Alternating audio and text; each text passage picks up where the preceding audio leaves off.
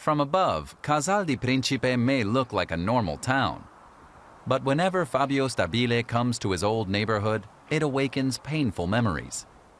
The ruins of demolished houses bring to mind his own fate, whether it's a friend's house or his family's. His home, where his parents, siblings, and their four children used to live, stood behind this fence.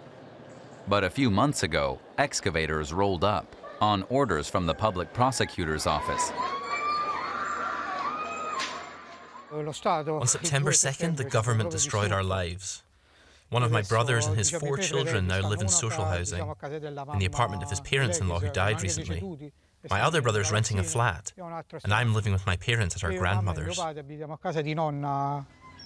Their home ended up being torn down because Fabio Stabile's father had built it without a permit over 20 years prior. The town didn't even have an official urban development plan until 2006, so building permits were rare. When we bought this property, we were told we could build here. Then, after we started digging, the authorities stopped us. But after a few months, my father talked to the local government at the time and asked if construction could resume. They gave him permission, saying to just be sure to finish the house and move into it. First, they let us build. Now they're tearing it all down again. That can't be right. When I see this, it tears me up inside.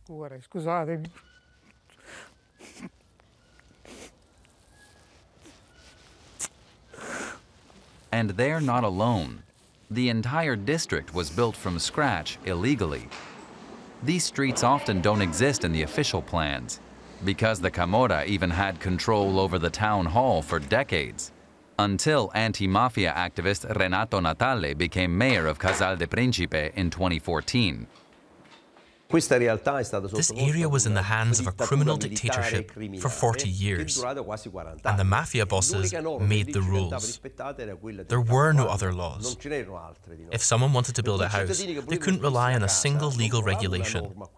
They could only turn to the Camorra, and the mafiosi would say, build, because the more concrete was poured and walls built, the more the mafia earned. They were pulling the strings of the whole construction sector. The public prosecutor's office has ordered 1,300 houses to be demolished in Casal di Principe alone, and over 200,000 throughout Campania. This incendiary decision could cost thousands of people their homes. But Olga Marinanio and Domenico Esposito are fighting back with their group Casa Mia, or My House. We founded this association to protect the homes we built for ourselves and our children.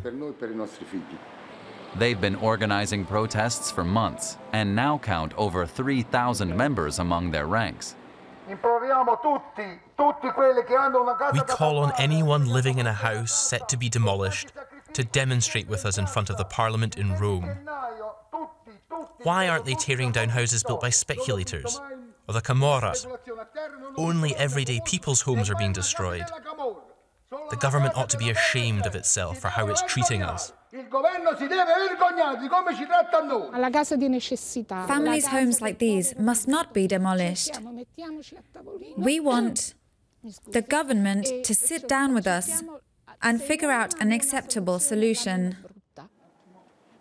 Because the biggest winners will be the Camorra, who will seek to come to the rescue of residents in need.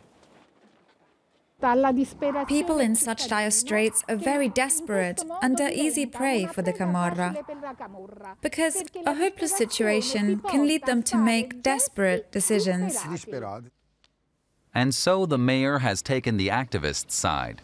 It would cost his municipality alone 35 million euros to tear down the illegally constructed homes, and the local government doesn't have that kind of money. Instead of demolishing these buildings, they should be handed over to the government to be converted into social housing. That way we could help anyone in need of a home. This would spare us demolition costs and provide extra revenue from rent.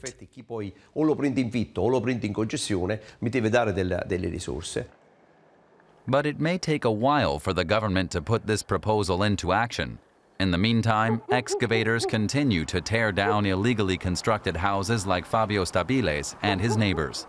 And not just in Casal di Principe.